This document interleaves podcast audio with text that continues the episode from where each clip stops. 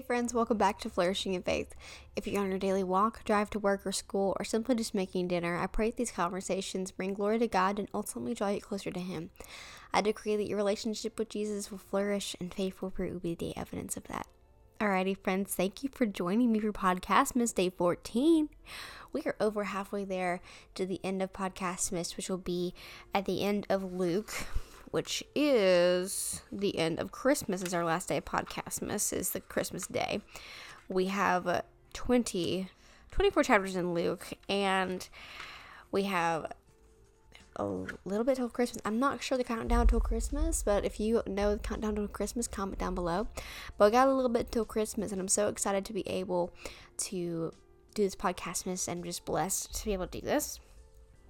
And Luke 14 was just so good today.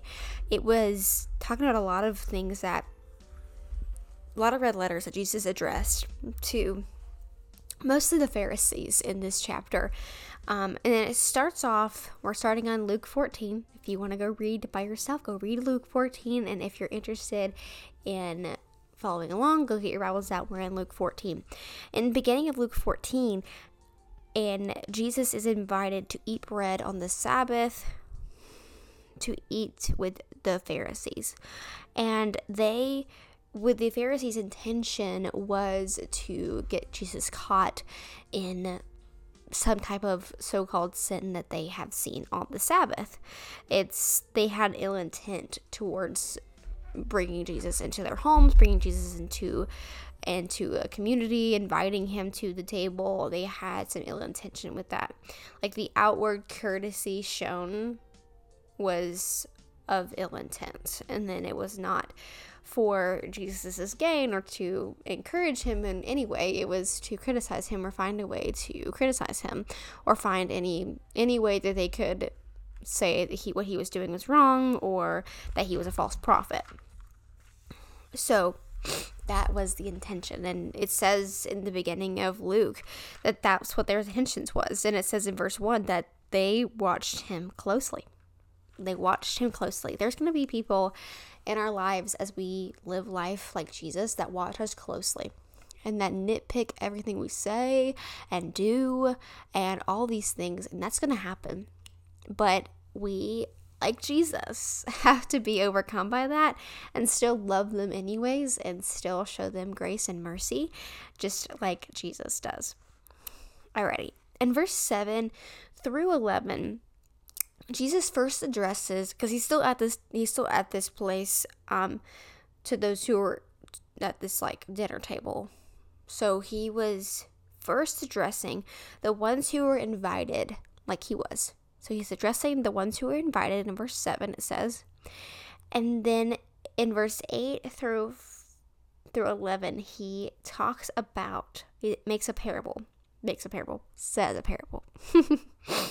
and basically, in this parable, it's talking about those who are invited that they give a place to the man and said the beginning with shame take the lowest place so when you're invited and you go and sit in the place that is for the highest person, for the one that's like that that the, the party's all about. And you go sit in that place and then the host of the party comes to you and says that you have to go some, somewhere else because that's VIP seating. That will put on guilt and shame on you for thinking of yourself highly than you ought. And it says, But when you are invited, this is verse 10, go and sit down to the lowest place, so that he who invited you comes to comes, he may say to you, Friend, go up higher. Then you have glory in the presence of those who sit at the table with you. For whoever exalts himself will be humbled, and who humbles himself will be exalted. And this is a personal thing. This is how we view ourselves. Say, whatever table we're coming to. How do we view ourselves? Do we view ourselves higher than others? Do we view ourselves as um, better than others, or in some senses? Uh, I think often whenever we come to the faith it's sometimes easy to view yourself in a higher standard because you follow a higher standard just by being a christian and by following christ you you obviously follow a higher standard and so it's easy to be like very prideful in that. It's easy to come into the prideful part of that and think of yourself higher than you ought. And so God's just trying to humble us and saying, no, whoever exalts himself will be humbled. So you're going to be humbled. It says we will be. So you're going to be humbled if you exalt yourself. But if you humble yourself, you will be exalted. And it's really about humbling ourselves, ourselves, how we view ourselves. And it's more talking about the prideful haughtiness of people, um, not necessarily if you view yourself in a negative way. And if we're talking about the negative way, if you view yourself in the negative way, that could also be detrimental to you as well. So, that's Jesus talking to the those who were invited, like him. And then that made me so my commentary said in that time in, for that little section it says god honors those who recognize their own lowliness and unworthiness and who rely solely on his mercy.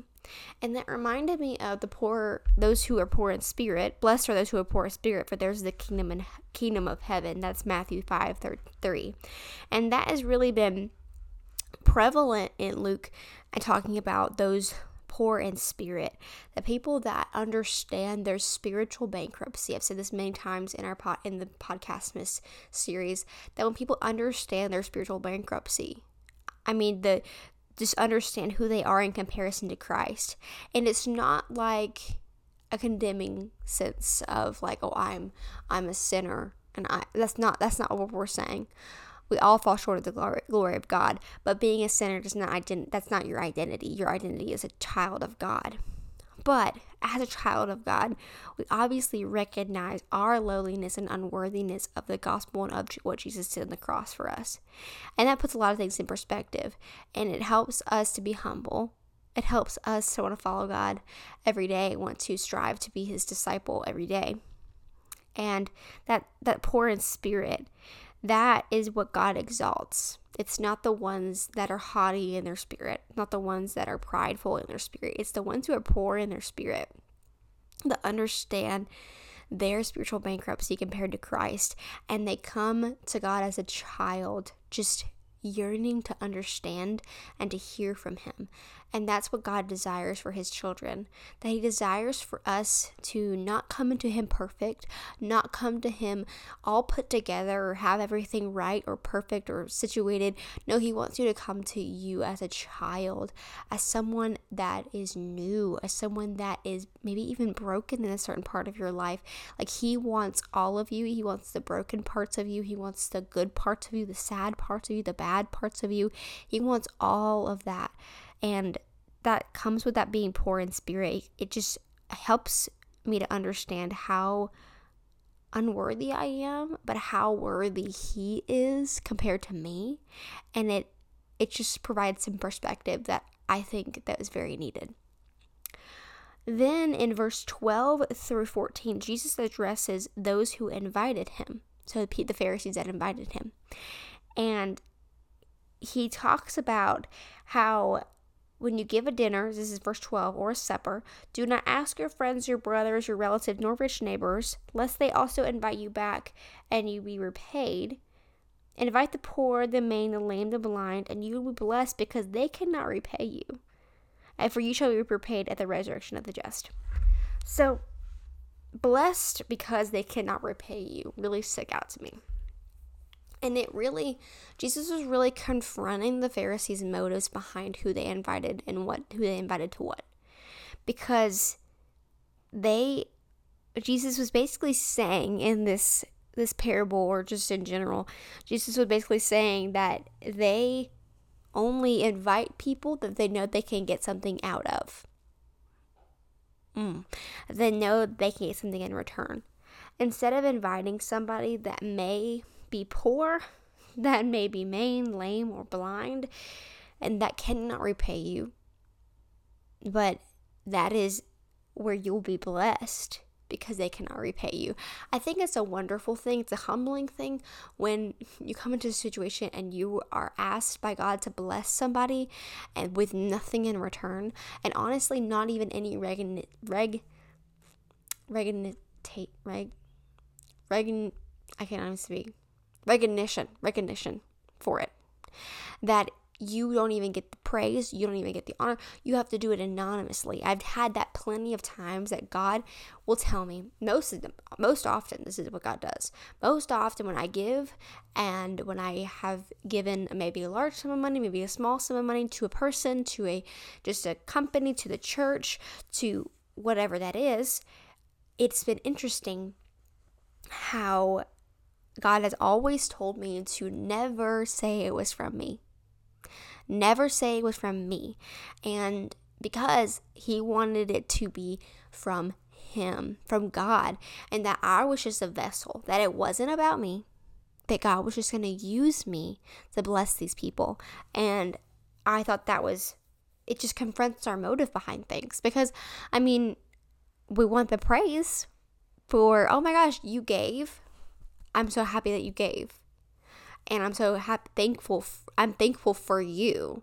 But no, God deserves all the glory and all the honor for everything that we do because we do everything for the glory of God. And it's not doing anything for the glory of God if we do it for selfish motives. So I think Jesus was really calling out their motives in this time and motives of, of why they were inviting people to that table. And I thought that was really, really interesting. And maybe even look at my own motives in certain situations. Alrighty. And now in verse 15 through 24, they had Jesus talks about the parable of the great supper. So there's a supper going on and a certain man had a great supper and invited many. So this man invited all these people, these these important people and all his friends and everything and he said, "Come for all things are now ready." But in everybody in one accord made excuses. Isn't it often we make excuses? But they made excuses. And everybody made an excuse. One put, said that they have they bought a piece piece of ground they have to go see it. One said they have to take care of their wife, and one says they have to take care of their oxen. And the master became angry and told him to go into the streets and bring the poor, the maimed, the lame, and the blind and that the house will be filled. And then none of those men in the beginning were invited to taste my supper. That's what it says in verse 24.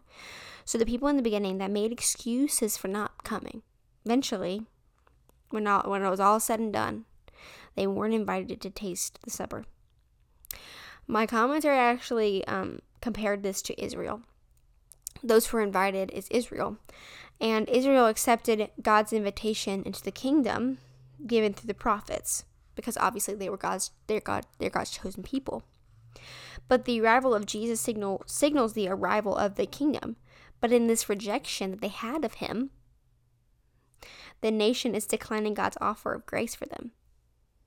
However, God's purpose will not be thwarted, so he will send his gracious invitation to the Gentiles. Praise God. so this gracious invitation is that it was sent to the lame, the maimed, and the blind was sent to the Gentiles because the people, the people of Israel, not all of them, but some of the people that were in Israel and that they were God's chosen people, they had rejected Christ and in turn rejecting the Son of God Alrighty, Then in verse 25 through the end, verse 35, Jesus is talking about reason why we have to forsake all to follow Christ, basically. Jesus is wanting us to be fully devoted to Him, to not be double minded. I have actually, I read double minded, that verse in I've kind of first heard it in the Bible in James 1. I'm pretty sure it's in James 1. Yes, it is in James 1. My Bible actually had a definition for it. And in the word double minded, it means to have double allegiance. So one thing does not have your allegiance, it's multiple things. And God is a jealous God. He desires for us to have one allegiance and that one allegiance to be with Him. And that should be our desire as well. If we are a disciple, we are a disciple of Christ. We're not a disciple of anything else. We are a disciple of Christ. And it says that in verse 26 if anyone comes to me jesus is talking and he says and does not hate his father and mother wife and children brothers and sisters yes and his own life also he cannot be my disciple and i thought that at first i thought hate was a very strong word you know, compare, you know, hating your father and mother and wife and children and brothers and sisters. I thought that was kind of a strong word. My Bible kind of explained it. And it says to hate one's family is therefore not a command or statement, a fact, but a way of expressing the importance of allegiance to Him. So it kind of just saying hate in this context is really just exaggerating in a way, but not exaggerating, but it's to express, it's a better word to express the the importance and the urgency of having a relationship with Jesus and that being your allegiance, your only allegiance. And I thought that is so uncommon nowadays because our allegiance is so skewed because we don't even know what to believe, we don't know who to believe in, and I feel like a lot of people in our age group, especially in Gen Z, are really questioning their faith. They don't know who to believe in, they don't know what to believe. And I just I just think we have to kind of be, especially the ones that do know what they believe, we have to be firm in what we believe and not double minded in what we believe, but firm and have one firm allegiance with Jesus. I wrote down some things talking about this part. It says disciples of Jesus must sub- subordinate all earthly relationships to loyalty to Christ and bearing his cross. In verse 27, it says, And whoever does not bear his cross and come after me cannot be my disciple. And bearing his cross means basically to putting to death all self centeredness and be willing to endure suffering. And it says martyrdom, which is basically martyr. It's basically enduring suffering because we are not selfish. We are putting it all away to be able to endure this suffering with a selfless mindset. Discipleship means the total renunciation of all selfish interests for the sake of Jesus Christ. And that's what discipleship is it is total, I say total, renunciation of all selfish interests for the sake of Jesus. I'm so thankful that Jesus is calling out the selfishness of people because it is we our world is so selfish. I was talking to my boyfriend tonight about that. Our world is so selfish and we need Jesus. Well, we're too prideful to think that we need a savior. But I know that I need a savior, y'all. I need him. Alrighty, friends. I hope you have an amazing day. And I will see y'all tomorrow for Podcastmas Day 15. And yeah, I hope you have a blessed day. And I'll see you tomorrow. Bye, friends.